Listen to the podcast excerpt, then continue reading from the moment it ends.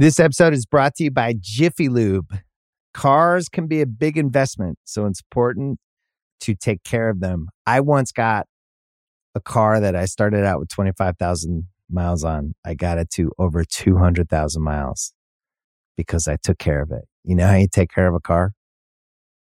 You take care of the maintenance, the oil, the brakes, all that stuff. And if you don't, you can have a car just completely fall apart.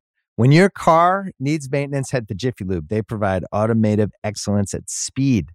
Get your oil change, brakes checked, tons of other multi care services. It's all done by expertly trained technicians who actually care about taking care of you and your car. Jiffy Lube, car more. To find coupons and start an instant online estimate, visit jiffylube.com. Today's episode contains subject matter some listeners may find sensitive or triggering. If you or someone you know is struggling with their identity and might be in crisis, feeling suicidal, or in need of a safe and judgment free place to talk, please call the Trevor Project Lifeline at 1 866 488 7386. From Spotify Studios, this is Dissect, long form musical analysis broken into short, digestible episodes. I'm your host, Cole Cuchna.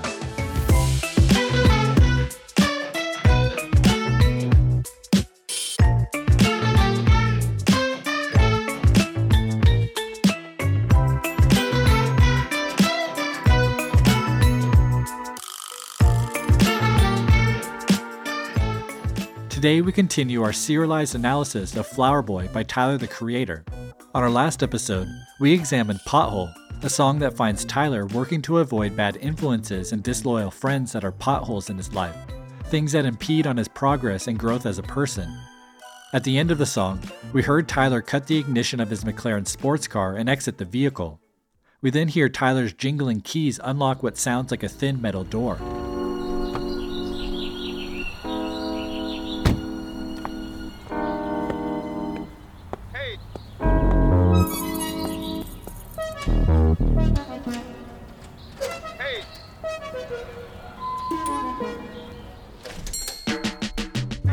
Pothole is followed by the album's seventh track, the narrative and thematic centerpiece of Flower Boy, a song I personally rank among the greatest musical accomplishments of the 21st century, Garden Shed. Garden shit, garden shit, garden shit, garden shit for the Guardian. That is why I was hiding. That was real love I was in. Ain't no reason to pretend. Garden shit, garden shit, garden shit, garden shit for the garçons and feelings that I was Guardian. Heavy on my mind, all my friends lost. They couldn't read the signs. I didn't want to talk. I tell them my location and they ain't want to walk. Truth is, since a youth kid, thought it was a face, thought it'd be like the phrase poof, gone, but it's still going on. Big fan of the bass. Written and produced by Tyler the Creator, Garden Shed is track 7 of 14 total tracks on a Flower Boy, literally the album's middle point. Like I noted, the song is the narrative and thematic centerpiece of Flower Boy, and as such, I'd like to take a few minutes to recap the album's narrative up until this point, which will ensure that we all have a clear understanding of how pivotal this juncture of the album truly is. How many cars can I buy till I run out of drive? How much drive can I have until I run out of road? How much road can they Flower Boy begins with the song Forward, a precursor to the narrative told throughout the album. Here, Tyler lays out the album's main themes, introducing his dissatisfaction with fame, the hollowness of his material goods, the lack of meaning in his life, and the chronic loneliness he feels as a result of all this. During the song's bridge, Rex Orange County sings, Sick of sitting in doubt, please let me figure this out. This becomes a kind of thesis statement, as Tyler will attempt to figure it out over the course of the album, attempt to resolve the problems he presents on Forward. Having established the themes and stakes of the album, Flower Boy's narrative begins proper with where this flower blooms. Here, Tyler contextualizes his story, beginning with his childhood roots in poverty. He then flash forwards to when he found success and expresses the initial feeling of making it. At the end of the second verse, we hear Tyler driving a sports car, signaling the beginning of the album's car ride narrative. Seeing and doubting cause my skin is dark. Then they forget when I get in my car. In the song's third and final verse, Tyler likens his rags to riches story to a tree sprouting from dirt.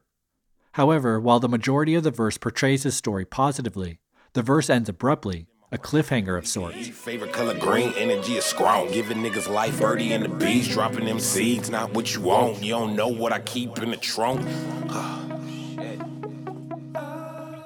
the last thing we hear Tyler say on the track is, You don't know what I keep in the trunk.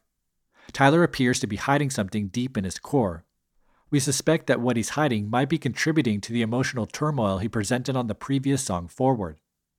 As Flower Boy continues, we hear an interlude that features a radio host taking requests from his audience.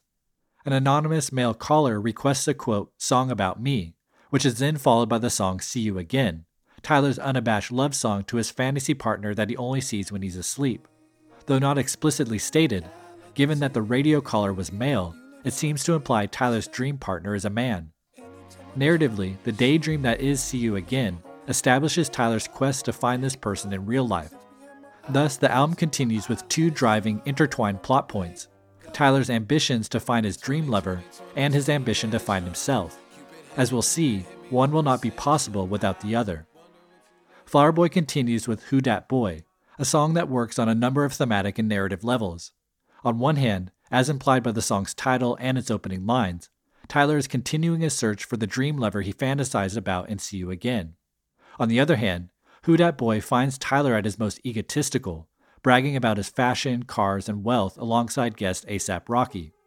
Given that Tyler has already stated the dangers of ego as a hindrance to one's personal growth, Who Dat Boy makes clear that Tyler is using his ego as a protective emotional shield. He's got a lot more growing to do if he wants to resolve his internal strife and chronic loneliness.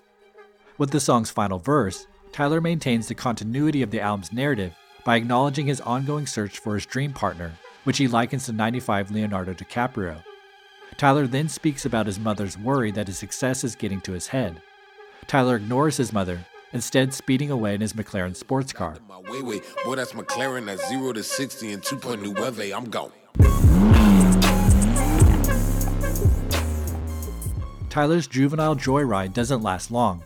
The song ends with Tyler hitting a large pothole, which leads directly into the song of the same name. My mother warned me that some niggas ain't my right hand. To trust her only my heart and that elder white man. His name is Clancy. Hitting a pothole seems to have awoken Tyler out of his ego fueled fantasy. Pothole finds Tyler much more introspective as he reconsiders his mother's advice and works to remove the potholes or bad influences that are bringing out the worst in him and stunting his growth. In our last episode, we compared this to pruning one's garden, which is the act of removing dead growth so that new life can flourish of course, tying into the themes of growth presented throughout the album. We also noted how Pothole is the first song on Flower Boy that actually finds Tyler beginning to change his ways, beginning to take tangible steps and actions to grow as a person. And as we heard at the top of the show, Pothole ends with Tyler pulling over his sports car, which we suspect is damaged due to the large pothole he hit while acting reckless. He then exits the car and enters a garden shed. Symbolically, Tyler is abandoning his sports car, which we know represents the superficial materialism he's used to avoid his loneliness and anxiety. We also note that a garden shed is where one keeps tools of maintenance, representing the work or maintenance that Tyler is doing on himself. Finally, we note that a garden shed is essentially an outdoor closet, where one can potentially hide things. As we'll hear, Tyler is entering this metaphoric garden shed to address the secret he's been alluding to throughout the album. We also recognize this entire garden shed metaphor plays off the idea of one being in or out of the closet, a phrase used to describe the self disclosure of one's sexual orientation. And it's here that I would like to momentarily suspend our analysis of Flower Boy and take a brief sidebar to explore this idea of a closet as it relates to one's sexual orientation. And in order to contextualize how a closet manifested in society, we must first begin with a brief and frankly difficult overview of gay and lesbian discrimination, specifically in the United States. Most Americans are repelled by the mere notion of homosexuality. The CBS News survey shows that two out of three Americans look upon homosexuals with disgust, discomfort, or fear.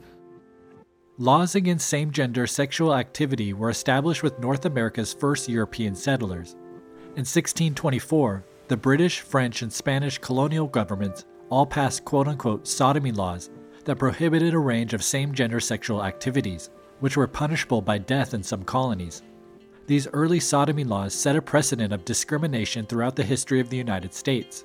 Eventually, all 50 states enacted laws against same gender sexual behavior. the 20th century brought with it a number of increasingly homophobic laws. In 1917, U.S. immigration law was modified to ban, quote, persons with abnormal sexual instincts from entering the United States. In 1934, Hollywood adopted the Hays Code, which stipulated that, quote, sex perversion or any inference to it is forbidden on the screen, unquote. In the years following World War II, the United States government tightened their discriminatory grip in an attempt to restore what they felt was cultural order and safety. Gays were excluded from serving in the military, and in 1947, the State Department began firing people who they suspected to be gay under President Truman's National Security Loyalty Program. In 1952, the American Psychiatric Association listed homosexuality as a mental disorder. This effectively led the US to willfully and or ignorantly turn a blind eye to the actual mental and physical health needs of gay people while simultaneously pathologizing them. In 1953, a year after this attribution of mental disorder, President Eisenhower issued an executive order banning the employment of gays by the federal government, and many state and local governments followed suit.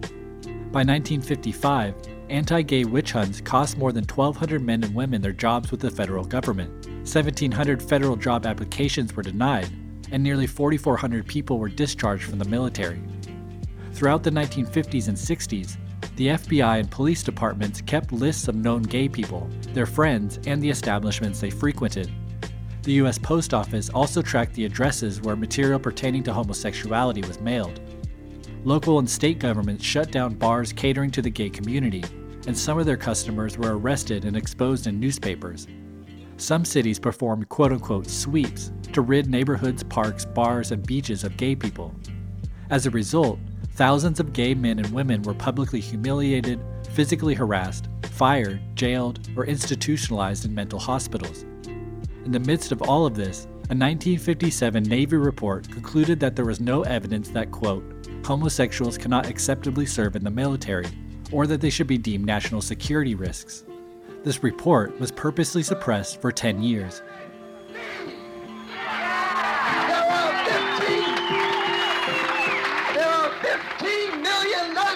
And gay men waiting to hear your voice. We are coming out of the closet. When are you going to come out of yours?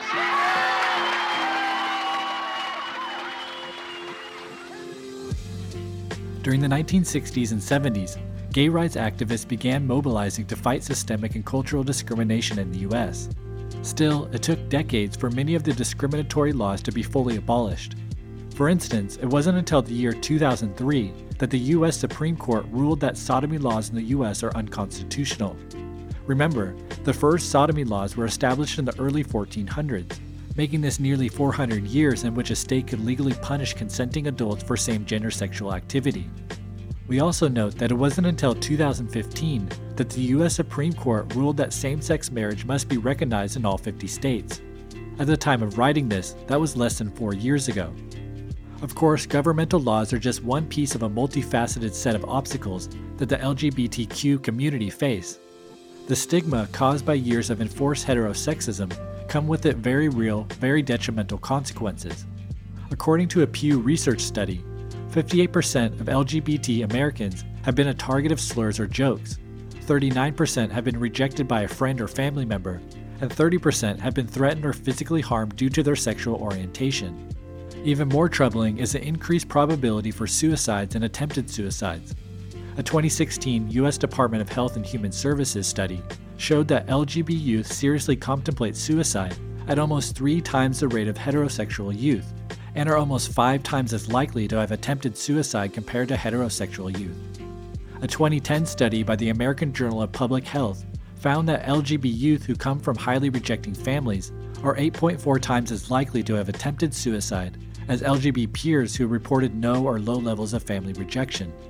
They also found that each episode of LGBT victimization, such as physical or verbal harassment or abuse, increases the likelihood of self harming behavior two and a half times over.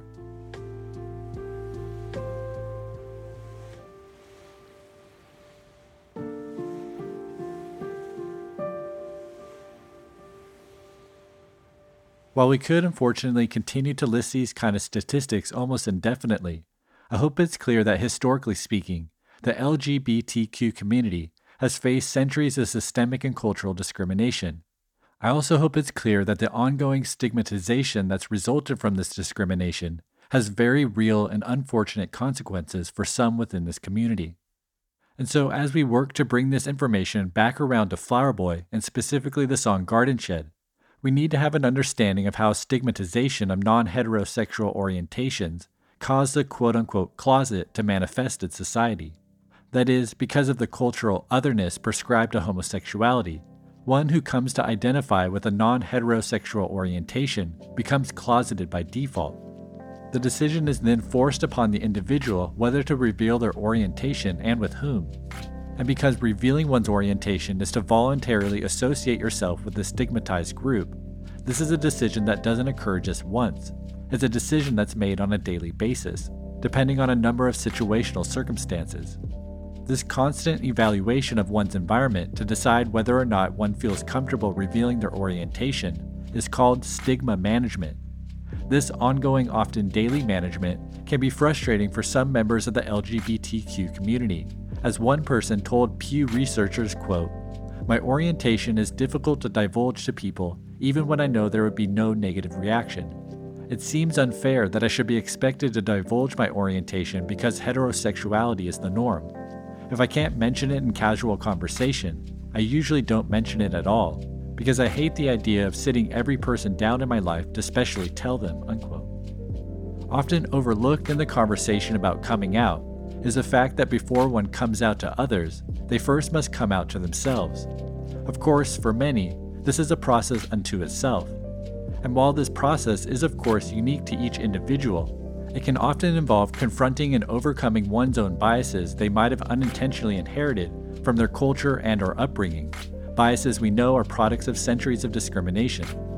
Authors of the book No Turning Back: Lesbian and Gay Liberation for the 80s described it this way, quote, "As young people, we're told that gays are to be avoided and gayness hidden because homosexuals are perverted, unhappy, disgusting, and likely to molest heterosexuals. Sometimes it was said directly through queer jokes, verbal attacks, and threats. Others of us heard more subtle comments. Bit by bit, we began to accept what we were told. We absorbed anti gay beliefs even before we knew that we were gay. It was often only with great difficulty that we could acknowledge our own gayness, for then these beliefs would apply to us. Unquote. Despite its challenges, the process of coming out to oneself can also be extremely liberating. Psychologist Dr. Jack Drescher describes it as, quote, a moment that is sometimes charged with excitement and at other times with trepidation. It is a realization that previously unaccepted feelings or desires are a part of oneself. It is, in part, a verbal process, putting into words previously inarticulated feelings and ideas. Some gay people describe it as a switch being turned on. Coming home or discovering who I really was are how gay people frequently describe coming out to themselves. It can be experienced as a moment in which they make contact with their true selves. Unquote.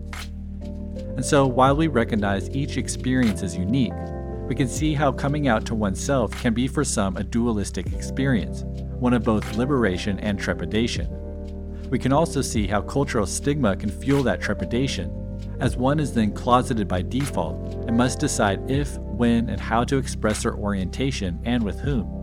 While some may feel comfortable doing so right away, it can take years or decades for some to begin revealing their orientation to others, while some never do at all.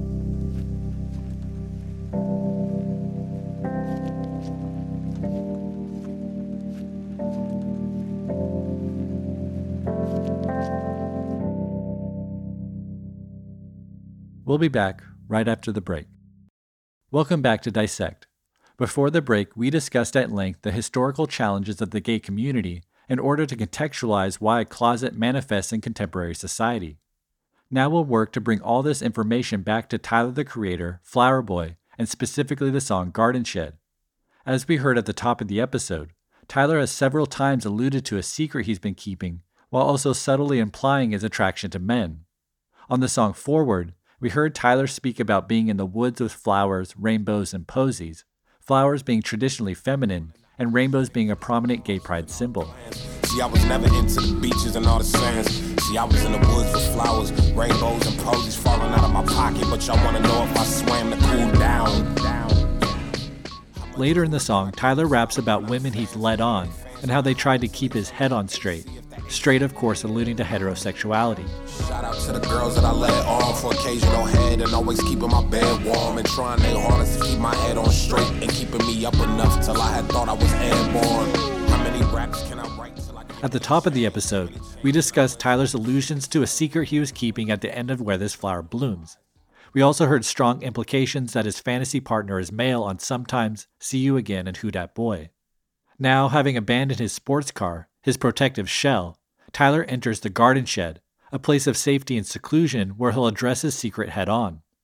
While we cannot and should not label Garden Shed as Tyler's coming out moment, because Tyler himself has never described it as such, Garden Shed is the song in which Tyler will speak most transparently about his internalized feelings for men, about the confusion he felt during his youth about these feelings, the trepidation of revealing these feelings to his friends, and the alienation and isolation he felt because of these feelings. And while the subject matter of Garden Shed is deeply personal, Tyler did choose to address these feelings in music, music that he knew would eventually become available to the public.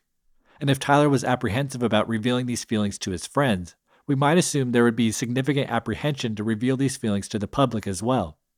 So again, while we shouldn't label this coming out, we should acknowledge and respect this as a moment of revelation, both public and personal, one that we assume wasn't the easiest considering first Tyler's role as a significant public figure, second, the history of discrimination and lasting stigma in the US we discussed at length, and third, the historic homophobia and intolerance in hip hop specifically.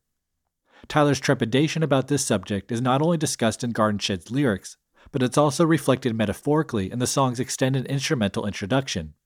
Tyler's main verse on the song doesn't begin until over two and a half minutes into the track. What comes before is a beautifully developed musical and emotional roller coaster, one that contains a series of turbulent stops and starts. As we'll hear, Tyler implies that this is in part a metaphor for his hesitancy to address this subject matter, for his search to find the proper words to express himself. Now, pulling off a near three minute, mostly instrumental section of music is not the easiest of tasks, and so we're going to walk through each section to hear just how Tyler is able to develop what he has stated to be the most beautiful thing he's ever written. Because also the way Garden Shed is structured, it's like three different emotions mm-hmm. like that you go through. It's like you go through an, a, a whole emotional arc before ever speaking on on the record. What mood were you going for? Like, what was it? Well, just like, I remember making that. I had those chords on piano, and I was like, it's not hitting. So I had Austin from mm-hmm. Slow Hollows come and just play, replay the, the chords on the guitar, and I had it looped, and it was just there. Went to sleep, woke up early the next morning, played it, and literally just was like, let me add the most simple drums. Did that, and was like, hmm. Added a quick synth. It was like boom, boom, boom. Wanted that guitar to Yeah. it hits, and then go back to being the prettiest thing ever. Yeah. And I was like, It's like oh, turbulence, shit. you Yeah, know? yeah, yeah. Yeah. And I was like, oh my God, I think this is the most beautiful thing I've ever done. Garden Shed begins with a distorted guitar playing the chord A major 7. After the chord is strummed, we hear a time warping, pitch ascending effect that feels as if we're being teleported into Tyler's subconscious, perhaps the Garden Shed itself. This introduction to me is a palate cleanser, a stage reset in a play.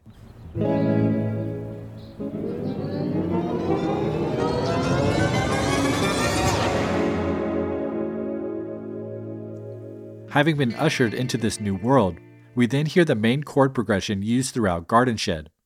The progression is comprised of a B flat major 7, A minor 7 add 4, G major 7 add 6, and back to the A minor 7 add 4. We first hear this progression played twice by a solo distorted guitar.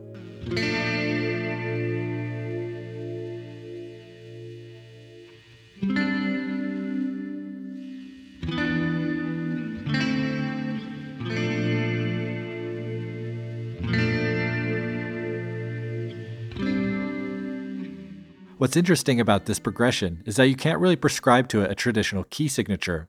Instead, we find Tyler using his same tricks of stepwise motion and common tones to link together a non traditional sequence of chords. Since we've already covered those techniques at length on our previous episodes, We won't detail exactly how they're used here. After the solo guitar introduces the song's main progression, Garden Shed continues with an abrupt change of instrumentation. We'll hear the entrance of electronic keyboard, which takes over playing the main progression.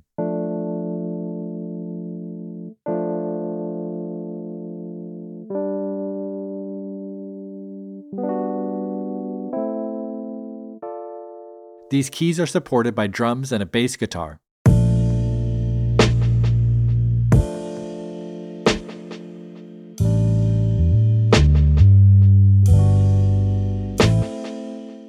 Now that drums have been established, it becomes clear that the song is in the time signature of 6 8. 6 8 time, known for its swingy, waltz like characteristic, isn't a totally obscure time signature, but it's certainly one you very rarely hear in hip hop.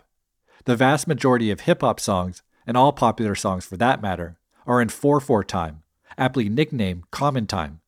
This means that there are four quarter note beats per measure. One, two, three, four. One, two, three, four. With 6 8 time, there are six eighth notes per measure. Beats 1 and 4 are typically emphasized, giving 6 8 its swing feel. 1, 2, 3, 4, 5, 6. 1, 2, 3, 4, 5, 6. 1, 2, 3, 4, 5, 6. Now I point out Garden Shed's use of 6 8 time only to add to the song's list of unique musical characteristics. The song's structure, harmony, and time signature all exist outside the traditions of hip hop, though I think it's been pretty clear thus far this season that Tyler has completely obliterated the label of hip hop artist and producer. Tyler the Creator is a genre unto himself. Okay, so far we've heard the same chord progression first played by a guitar two times through, and now once through on an electronic keyboard. Tyler will continue to repeat this progression but with each repetition, he'll add new elements that will hold our attention and keep the song's momentum ever growing. To this point, the chord progression is repeated again on keyboard, but this time around he introduces a lead synth line.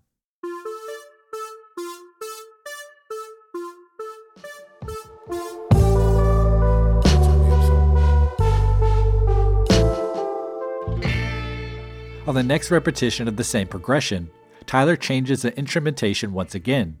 Gone is the electric keyboard and synth, replaced now with four separate guitar tracks. First, we have a distorted electric guitar that will play single strokes of the main chord progression. Beneath this is a clean electric guitar strumming the main chord progression.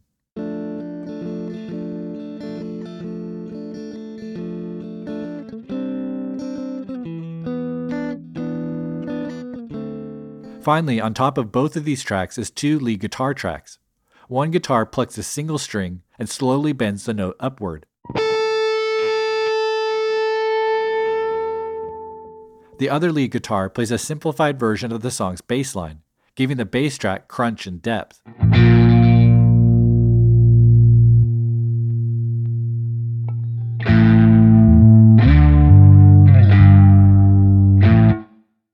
Now let's hear how all these tracks stack up together on Garden Shed.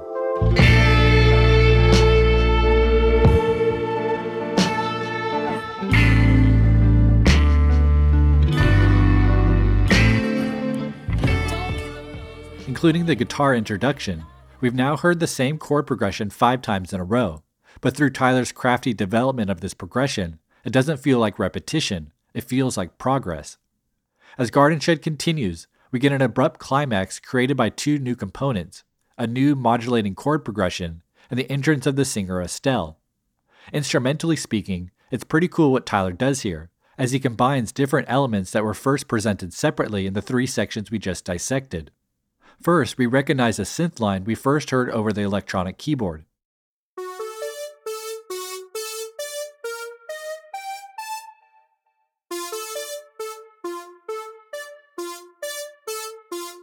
But rather than electronic keyboard, this time it's accompanied by the strumming electric guitar and single string guitar bend.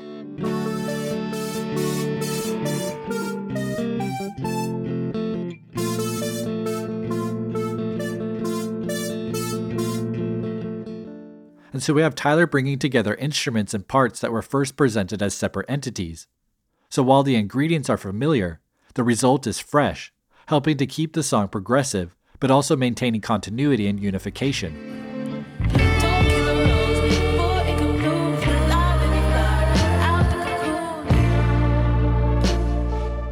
With the first sung passage of the song, Estelle sings, Don't kill a rose before it can bloom. Fly, baby, fly, out of the cocoon.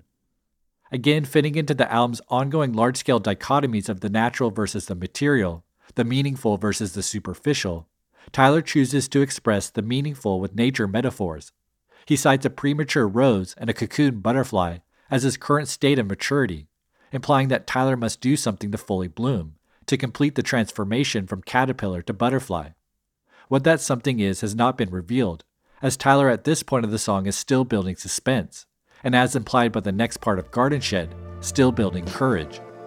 You don't have to hide. I can smell it in your eyes. That there's something more to say than words.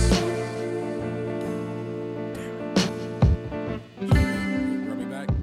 As the song returns back to its original chord progression, Tyler enters singing, You don't have to hide, I can smell it in your eyes, that there's something more to say than words. It would seem Tyler's talking to himself. Just as we've heard a handful of times on the album, Tyler is hiding something. There's something he has to or wants to say but can't. Tyler then stops abruptly, saying to who we assume is the recording engineer, Damn, run me back. This implies that he's messed up his lines or isn't ready to say them just yet. Leaving in this quote unquote mistake was, of course, intentional and almost plays like a skit, displaying Tyler's hesitance and trepidation in expressing this part of himself, of confronting the secret he's been alluding to throughout the album up until this point. In the same way, this also appears to be one of the reasons why Garden Shed is so instrumentally focused for its first 2 minutes and 45 seconds. It's a kind of sonic representation of the apprehension and nervousness Tyler feels when confronting this subject. We're going through an entire wave of emotions that are represented musically in the stops and starts of the song, the ups and downs, the twists and turns of this extended instrumental introduction. And to this point, Garden Shed continues with yet another abrupt climax. We get a new chord progression and yet another modulation, making that two modulations in a single song. And just to keep re-emphasizing the fact that Tyler is continuously and consciously developing Garden Shed musically, I have to point out that with this new part comes with it the entrance of a new instrument, the piano. It's a little hard to hear beneath the vocals and guitar, so I'll single it out here so that you can listen for it in the actual song excerpt.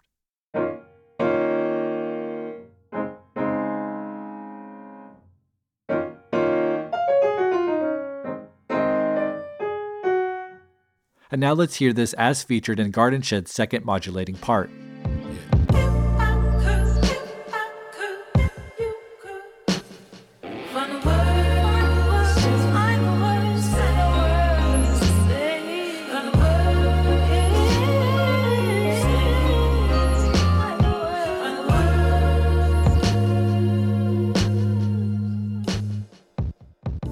Estelle enters the track once again, riffing on the phrase, if I could find the words to say, again exemplifying Tyler's trepidation and or difficulty expressing himself. Garden Shed continues by returning back to the electronic keyboard as a main harmonic instrument, and just before Estelle returns singing the word shed, Tyler says the words in the garden. This of course reflects the song's title, while also confirming where the song is set, inside a garden shed, Tyler's hiding place.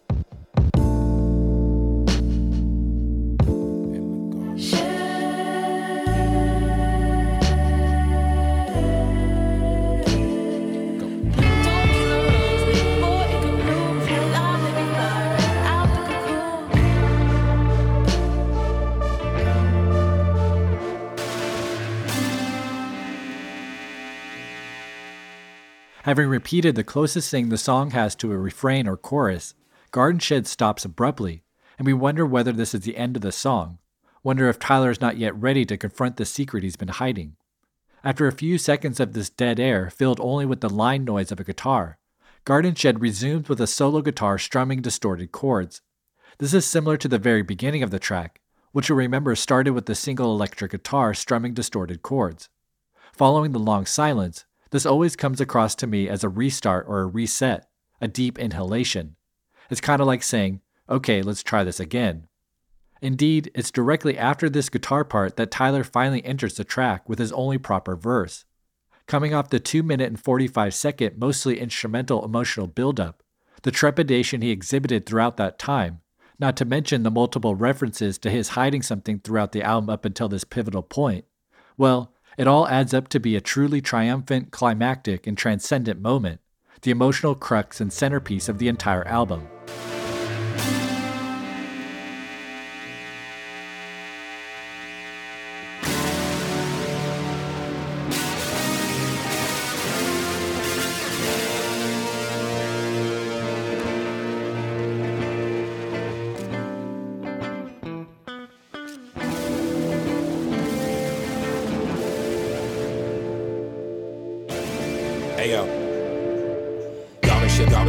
Shit, garden shit, shit for the Gaudian. That is why I was hiding. That was real love I was in. Ain't no reason to pretend. Garden shit, garden shit, garden shit, garden shit for the garçons. The feelings that I was Gaudian. Heavy on my mind. All my friends lost. They couldn't read the signs. I didn't want to talk. I tell them my location and they ain't want to walk. Truth is, since a youth kid, thought it was a phase. Thought it'd be like the phrase poof. Gone, but it's still going on. Big fan of the bass 10. Polka dot knows how it goes. Having finally entered the song, Tyler wastes no time making clear just what he's speaking about.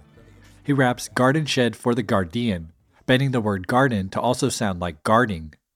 He continues, That was where I was hiding. That was real love I was in.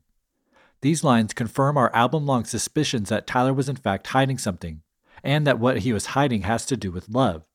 Tyler continues, Ain't no reason to pretend. Garden shed for the garçons, them feelings that I was guarding. Garçons is French for boy, and it's here that we get confirmation that what he was hiding, what he was guarding, what he was apprehensive to express and reveal was his attraction to men. Tyler then says, heavy on my mind, revealing that this topic is something that he thought about often, with the word heavy implying that it was a heavy emotional and psychological lift, something he felt was weighing him down. Tyler then speaks of the alienation he felt from his friends. He creates a metaphor about his sexuality, describing it as a location his friends could never find. He raps, All my friends lost. They couldn't read the signs. I didn't want to talk and tell them my location, and they ain't want to walk. Here, Tyler expresses that he didn't want to talk, didn't want to have the formal conversation in which he revealed his sexual orientation to his friends. The line, and they ain't want to talk, seems to imply that his friends might have been living in voluntary ignorance, that perhaps they suspected it, but didn't say anything or ask Tyler about it directly. These lines help us to understand the chronic loneliness Tyler has expressed throughout the album. Because Tyler is unable to express his attraction to men, he's lonely in his romantic life. Because he can't express this attraction to his friends, he feels alienated despite being in the company of friends. They don't see the real him, or at least not the complete picture. Because of the cultural stigma associated with non hetero orientations and the undeniable prejudice that some have towards this community, Tyler can't tell which of his friends would accept him if his orientation was revealed. Tyler continues the verse rapping Truth is, since a youth kid, thought it was a phase, thought it'd be like the phrase, poof, gone, but it's still going on. This describes what many in the gay community experience when they first feel attraction toward the same gender. In the Cass identity model, which outlines six common stages of gay and lesbian identity development, this phase is described as identity confusion, where one first experiences attraction to the same gender and questions what it might mean. Tyler first assumed that his attraction to males was a phase of his adolescence, something he would eventually grow out of. He cleverly describes this feeling by saying, thought it'd be like the phrase poof, gone. Poof is, of course, a word to describe a sudden disappearance, but it's also the British word for an effeminate or gay man. Saying, but it's still going on, Tyler is acknowledging his feelings as permanent, not a phase of his youth, and thus he is working to accept and assimilate those feelings into his identity. As Garden Shed's only verse continues, Tyler gets more specific and describes the particular features he's attracted to. Since a youth kid, thought it was a phase, thought it'd be like the phrase poof, gone, but it's still going on. Big fan of the bass 10, polka dot knows how it goes, had to keep it on the subwoofer. Couple butterflies wanna float. I was always like, eh, really interested, but I bags the brat to my boys like, bruh. This is crucial subject matter, sensitive like cooking batter. To the temperature that's rising, stepping on that ladder, trying to grab the rings of Saturn. I'm a planet by the time you hear this shit and chatter about the heat it, it will not fucking matter. Tyler describes the attributes he's generally attracted to, rapping, Big fan of the beige tan, Polka Dot knows how it goes. Beige tan implies an attraction to white skin. This seems to be consistent with his earlier allusions to the dream lover he's searching for, first described as having rose tinted cheeks on See You Again, and looking like 95 Leo as described on Who Dat Boy. Polka Dot Nose refers to freckles on one's face, which seems consistent with a series of tweets Tyler made about his attraction to freckled faces. One tweet from 2013 read, quote, I'm a sucker for freckles and curly hair. Can't lie, that's my go to, legit, unquote. Tyler continues the verse saying, had to keep it on the subwoofer. This is a play on the phrase, keep it on the low, as subwoofers are the speakers that produce low frequencies. This again reinforces that his attraction to men was suppressed and not expressed to others. It remained closeted or hidden in his garden shed. Tyler then describes his past sexual encounters with women, rapping, A couple butterflies want to float, a line I'm pretty sure translates to something like, A couple bitches want to fuck. As Tyler then says, But I was always like, eh, barely interested, but bagged just to brag to my boys like, bruh. Aside from some nice alliteration of the letter B, Tyler describes bagging or having sex with these women that pursued him, not because he was attracted to them, but because he wanted to impress his friends and perhaps put on a front that he was heterosexual. This reveals the extent that Tyler was willing to go to project a charade of strictly heterosexual orientation, a charade we can interpret as a manifestation of how fearful or intimidated he was about revealing his attraction to men. We also consider the possibility that Tyler was still exploring his sexuality, that even though he didn't desire these women, he had relations with them to see how it might make him feel. Tyler then works towards the end of the verse, rapping, This is crucial subject matter, sensitive like cooking batter to the temperature that's rising. Tyler acknowledges here the gravity of the song's theme, comparing it to cooking batter that rises when heat is applied over an extended period of time. Tyler plays off this rising metaphor, saying, Stepping on that ladder, trying to grab the rings of Saturn. I'm a planet by the time you hear this shit and chatter about the heat it will not fucking matter. There seems to be two possible meanings or interpretations of these lines, which are heavily cloaked in metaphor. Let's first make clear the metaphor that's presented before we attempt to analyze it. Tyler steps on a ladder and attempt to grab the rings around the planet Saturn. He then refers to himself as a planet before saying that by the time we, meaning us, his audience, hears this song and chatters or gossips about Tyler revealing his attraction to men, it won't matter to him. The most common interpretation of this metaphor I've read online is a depiction of suicide. Stepping on a ladder and grabbing the rings of Saturn certainly contains imagery that one could possibly interpret as depicting a suicide attempt, specifically someone hanging themselves. We're then left to wonder if, quote, it will not fucking matter, because he won't be around to experience the gossip or backlash. Given the trepidation he's alluded to about revealing his orientation, and the statistics we heard earlier in the episode about increased suicide rates among the gay community, we can't rule this out as a possible meaning. The second possible meaning is a much more positive interpretation. The act of stepping on a ladder is one of ascension. Presumably, Tyler has metaphorically ascended into space in attempt to grab the rings of Saturn. This imagery is almost godlike, one of transcendent strength and metamorphosis. Playing off the reference to Saturn, Tyler then says, I'm a planet, again describing a powerful transformation. Given that so much of Flower Boy is about growth and maturation, it seems likely Tyler is presenting yet another metaphor about personal transformation. We also recall the lines Estelle sung earlier in the song Don't kill a rose before it can bloom, fly, baby, fly out of the cocoon. These are both metaphors for personal transformation. In this way, the last line, it will not fucking matter, comes with it a different connotation, it won't matter because by the time we hear this song and the entirety of Flower Boy, Tyler will have completed his transformation. He will have risen above the inevitable gossip, risen above the potential backlash, because he's finally confronted the insecurities plaguing him since his youth, finally confronted the internal dilemma that has obstructed his growth, the thing that has prohibited him from fully blooming. With Garden Shed, Tyler has begun the process of self acceptance, true and complete self acceptance, a process that will allow him to finally and fully flower, to finally and fully bloom.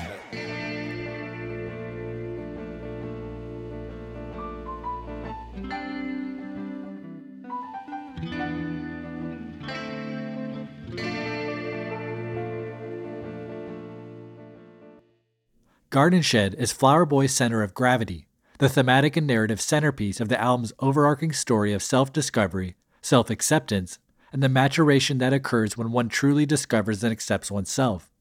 Tyler confronts the feelings he's felt since youth, feelings that he makes clear have been plaguing him emotionally, feelings that have contributed to the alienation and loneliness he's expressed throughout the album. But as powerful and revelatory as Garden Shed is, I would like to make clear that in terms of Flower Boy's narrative, this is not the conclusion of Tyler's journey. It's actually more like a new beginning. Because even though Tyler has articulated his feelings to himself, at this point he's still hidden in the garden shed, still in a hidden, secluded space by himself. Tyler will now start the process of articulating his feelings outside the garden shed. Specifically, Tyler will work to express how he feels to the dream partner he established on See You Again. As we'll see, this process will pose its own set of challenges, and many of the insecurities and defense mechanisms we heard on the first half of the album will resurface. But at least now, having articulated his feelings to himself, he can now give himself a shot at articulating them to someone else. In other words, Garden Shed makes possible that his fantasy partner that was formerly just a dream could actually become reality.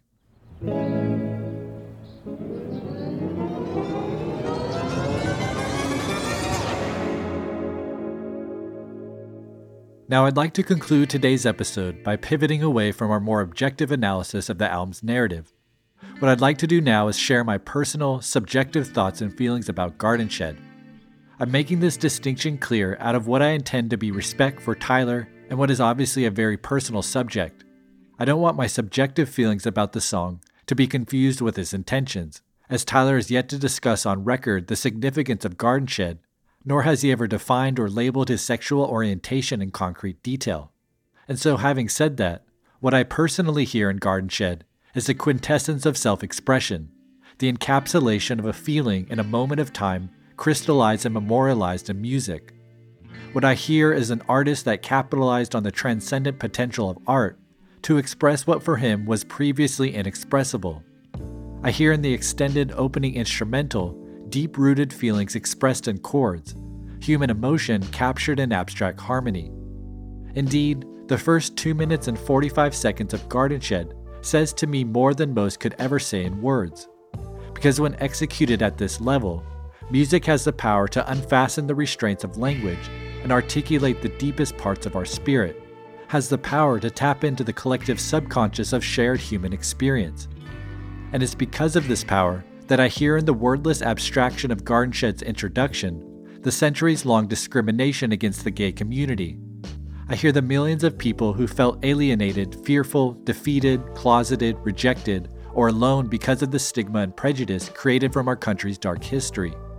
I hear trepidation, but I also hear confrontation, someone grappling with the unjust stigma and working to defeat it. And I hear in Garden Shed's only verse someone transcending the inherited injustice of the world and accepting who they are in face of that injustice.